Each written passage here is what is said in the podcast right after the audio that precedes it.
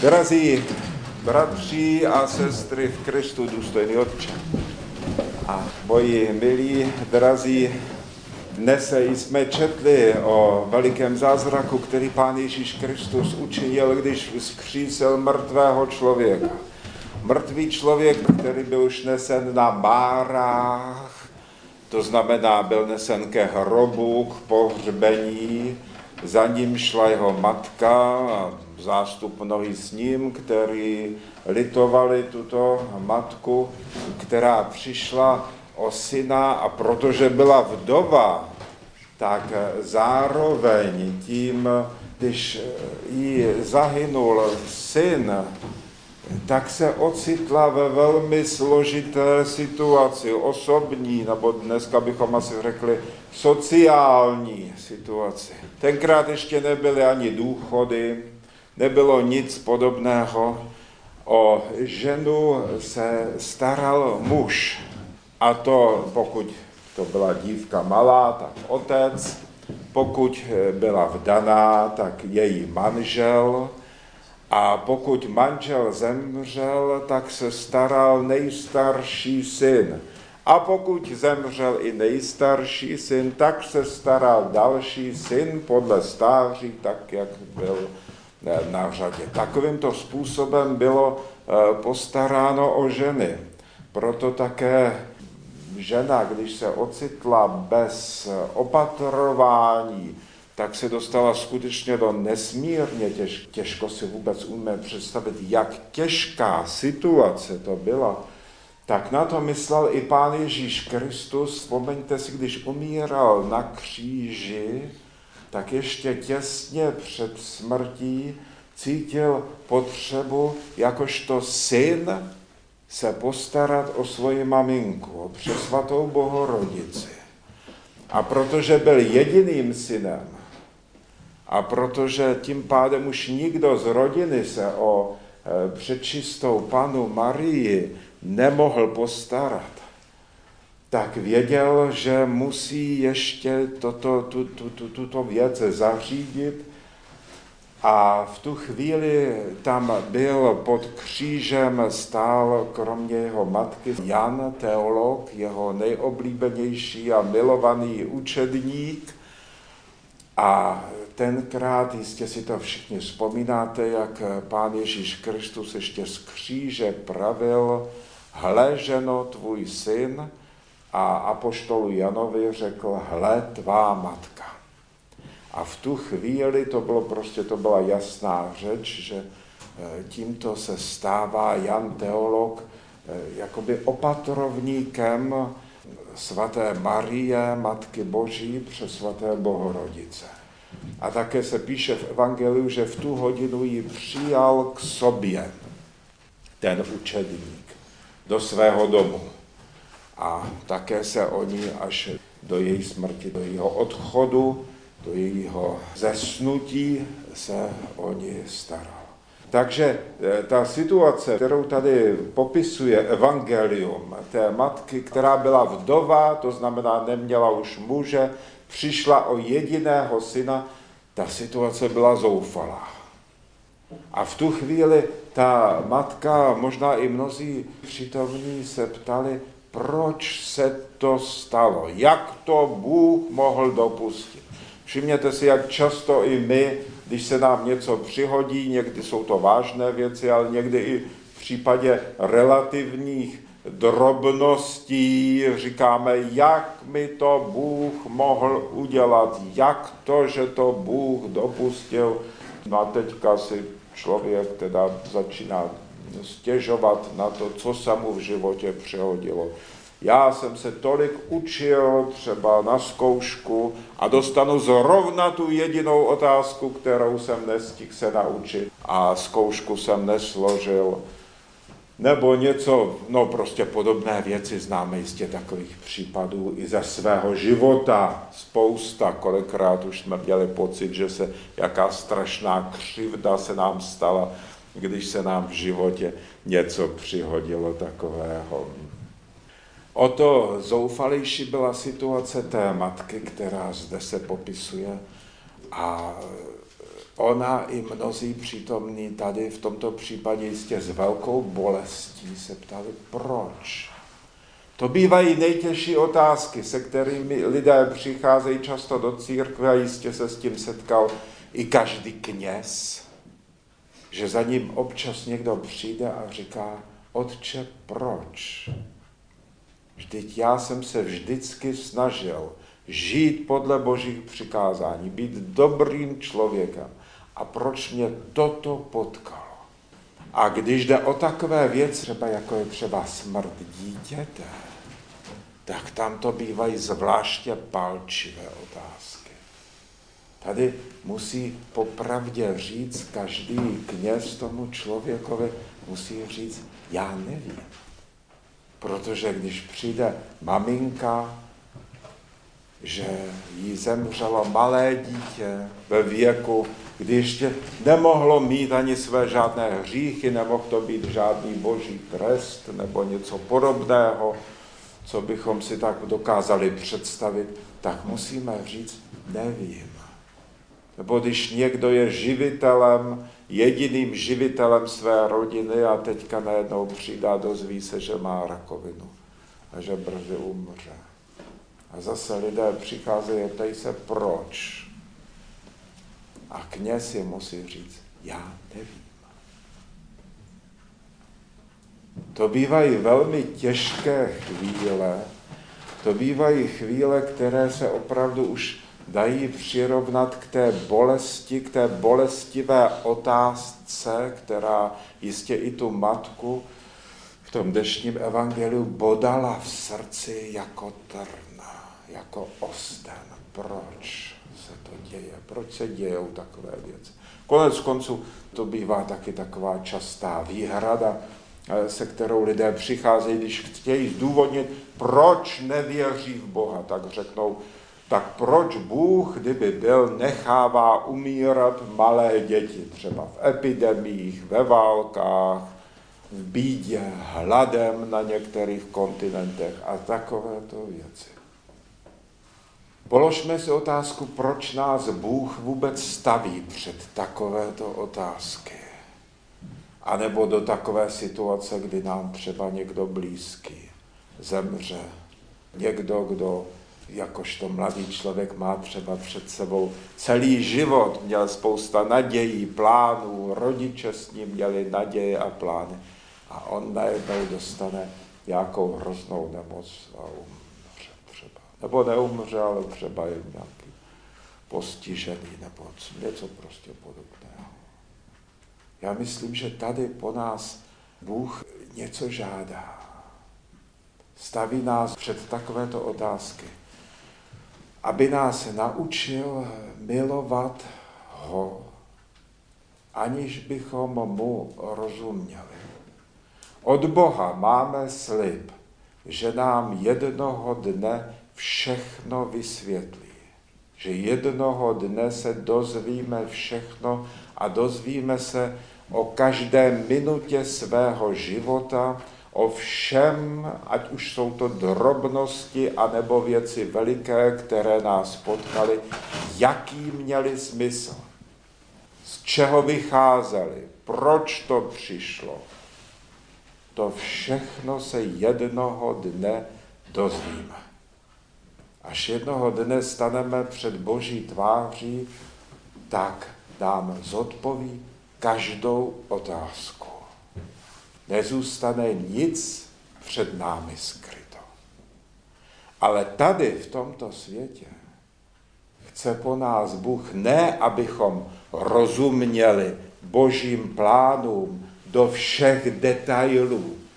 Konec konců my lidé ovlivněni vášněmi, hříchem, nedokonalostí svého poznání, svými předsudky, a svými touhami a často i nečistými různými záměry a podobně, bychom to stejně nebyli schopni pochopit a přijmout. A zbytečně bychom měli ještě další hřích spoury proti Bohu. Tady po nás Bůh chce, abychom ukázali lásku. Abychom ukázali lásku k Bohu, abychom ukázali, že mu věříme že cokoliv na nás přijde, tak přijímáme. To je přece jedna z forem lásky, že člověk bezvýhradně důvěřuje tomu, koho miluje. A když člověk ve svém srdci pocítí velikost Boží lásky ke mně, k tobě, k vám, k nám, ke všem lidem, a v srdci se zrodí touha na tuto lásku odpovědět, tak už člověk na tomto světě víc pro sebe nežádá.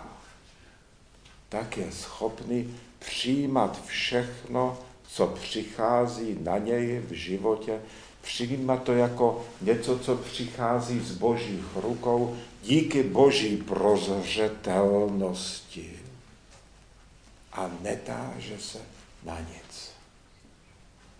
To je jeden z projevů, když člověk získá takovéto uvažování, takovéto myšlení tímto způsobem, když začne smýšlet, tak je to jeden z, jeden z projevů té proměny, která se s člověkem děje.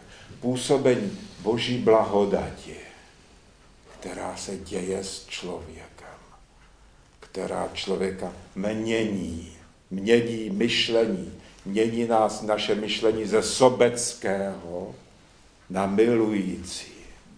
A někdy opravdu takovouto školu prostě potřebujeme, protože dokonce i v takové věci, jako je láska člověka k Bohu, tak velmi často do ní člověk vstupuje opravdu dokonce i do takovéto vznešené záležitosti vstupuje se svým sobectvím. Když, a to je tehdy, když přichází k Bohu jenom proto, aby něco získal, aby si něco vyprosil. Jednou udělali takový pokus, byla kde si v jakési zemi velmi dlouhá fronta, řada lidí, kteří čekali na to, až se dostanou ke svatým ostatkům. Přivezli do té země velmi vzácný ostatek, který byl známý jako divotvorný, mnoho lidí se nad ním uzdravilo a tak. A lidé tím pádem se hrnuli tomuto svatému ostatku se poklonit a byly dlouhé, znovu kilometrové fronty. No a byli tam také novináři zvědaví a tak chodili s mikrofonem a ptali se těch lidí, a proč tady stojíte a proč se chcete poklonit a tak dále. A byla to zajímavá odpověď. Jako velmi málo lidí odpovědělo, protože miluji toho, a teďka jmenovali toho svatého, jehož ten ostatek tam byl předložený. Většinou lidé říkali, no tak proto, abych byl zdravý, anebo proto, aby moje rodina byla zdravá a děti byly zdraví. No, to samozřejmě není nic špatného, že člověk chce pro sebe a pro svoji rodinu zdraví. To v žádném případě nechci nějak kritizovat. Ale je to málo. Je to vlastně člověk pro sebe něco chce. A Bůh chce nás celé. Stejně jako on nám nechce něco dát.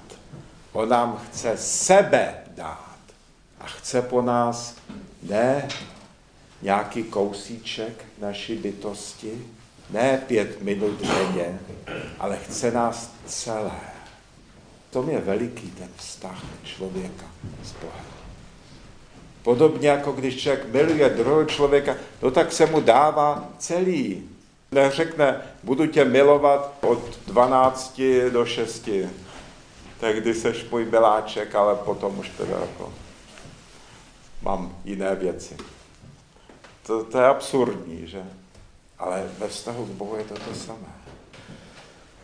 Takže to jsou důvody, proč jsme stavěni před tyto nezodpověditelné otázky, které nám Bůh sice jednou zodpoví, ale zde na zemi chce po nás, abychom ukázali lásku, abychom ukázali, že ho milujeme a že mu bezvýhradně důvěřujeme. A že ať už s námi činí cokoliv, takže věříme, že je o nás dobře postaráno, že se o nás on dokáže dobře postarat, že jsme na dobré cestě. Dokonce i tehdy, když ta cesta vede skrz utrpení. Jako Pán Ježíš Kristus nesl svůj kříž, tak stejně tak i Bůh někdy klade na člověka kříž. A zase nechce pro nás, abychom se ptali, proč, proč, proč, proč. Chce po nás, abychom s důvěrou ten kříž vzali na sebe. Pátek měl svátek apoštol Tomáš. Apoštol Tomáš to je z apoštolů, který většinou je nazýván jako nevěřící Tomáš kvůli tomu, že pochyboval. No, budíš. Ale já jsem si osobně apoštola Tomáše zamiloval a zapamatoval skrze úplně jiný výjev z jeho života. Z života apoštola Tomáše. A to právě to byl výjev, ve kterém ukázal velikou lásku, kterou měl k Pánu Ježíši Kristu. Každý má svůj osobitý projev lásky a milování.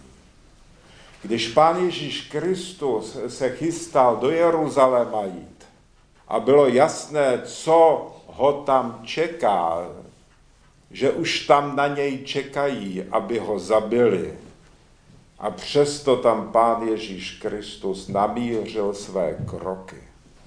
A když bylo jasné, že už se rozhodl, tak apoštol Tomáš tenkrát se otočil k ostatním apoštolům a řekl, pojďme i my, abychom zemřeli spolu s ním. To byl jeho projev lásky. Každý z apoštolů měl jiný Apoštol Petr, jeho láska byla jiná. Ten si vzal meč a byl připraven být se za Ježíše Krista a propíchnout každého, kdo by pánu Ježíši Kristu chtěl skřivit vlas na hlavě. A taky, když přišlo na věc, tak skutečně vytáhl meč a protože špatně mířil, tak tomu služebníkovi toho no, kněze uh, useknul ucho ale mám takový pocit, že teda, když se rozmachoval, tak nemyslel na to ucho.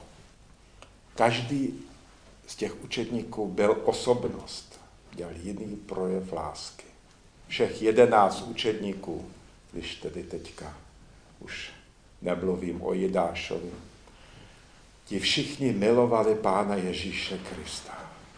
A poštol Tomáš svoji lásku ukázal tím. A byla to tak hluboká, tak hluboký a krásný projev lásky, že byl zaznamenán i do Evangelia. Že byl zapsán. Pojďme i my tam, abychom zemřeli spolu s ním. Tak to vyzval Tomáš ostatní apoštol. Z lásky k Bohu se scházeli otcové na sněmech Dneska je památka otců sedmého všeobecného sněmu, sněmu, který bojoval za ikony a za zachování církevní tradice. K tomuto sněmu jsme přečetli tuto větu, která je důležitá. Pán Ježíš Kristus praví, že v tom je život věčný, aby lidé znali tebe, jediného pravého Boha a toho už si poslal Ježíše Krista. A právě za zachovávání, poznávání Boha skrze pravdu, skrze pravdivé křesťanství, skrze svaté pravoslaví bychom asi měli říct lépe. Bojovali otcové na sněme, kvůli tomu se scházeli. To je hlavní důvod, proč se konali sněmy. Zároveň je dneska svátek svatého Alexie Karpatského. Ikonu zde máme, který je nám drahý, dokonce sloužil v Brně, v brněnském chrámu, byl na návštěvě, znal se s Vladikou Gorazdem, znal se s archimandritou Andrejem Kolomackým, měl velké sympatie k tomu, jak se obnovovalo pravoslaví tady v českých zemích, ale tedy v Čechách a na Moravě. A byl to člověk, který měl opět tolik lásky k Bohu, že přestože se nestal mučedníkem, tak ale mnohokrát dal ve svém životě najevo, že je připraven cokoliv vytrpět proto, aby tam na Zakarpatí, východní Slovensko, Zakarpatí, západní Ukrajina, tam celá prostě tato oblast, aby tam lidé mohli být pravoslavnými, aby mohli poznávat pravdivě Boha skrze svaté pravoslaví. A tak nejenom, že nelitoval práce a námahy, ale dokonce se neváhal nechat i zavřít do vězení kvůli tomu. Vystavoval se nebezpečí neustále, smrti a zabití. Nebylo nic, co by nepodniklo pro dílo obnovy pravoslaví tam, Zakarpatí, na podkarpatské Rusy, jak se tenkrát říkalo dneska Zakarpatí.